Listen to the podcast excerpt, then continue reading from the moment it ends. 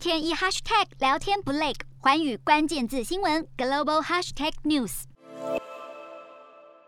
美国总统拜登在二十三号前往比利时，与七大工业国、北约以及欧盟领导人进行会面，并在二十五号转往波兰。此行主要目的是商讨乌俄战事。拜登还会宣布对俄罗斯超过三百位议员实施新一轮制裁。不过，不必等到拜登现身，波兰已经提议要将俄罗斯踢出 G20 的行列，还表示提议得到了美国的积极回应。在乌俄情势延烧的同时，疫情同样还未消退。白宫发言人沙奇就在二十二号二度验出新冠肺炎阳性，因此不会陪同拜登前往欧洲，而检验成阴性的拜登则持续就乌俄议题做出表态。拜登对印度颇有微词，是因为印度并未跟进对俄制裁。眼下欧美企业大多要忙着闪避俄国，印度反倒用低廉的折扣价格正在大举购买俄国石油。考量到印度的原油需求有超过八成都仰赖进口，并且它与俄罗斯有着长期国防合作关系，在欧洲计划减少对俄罗斯的能源依赖时，印度显然有自己的做法。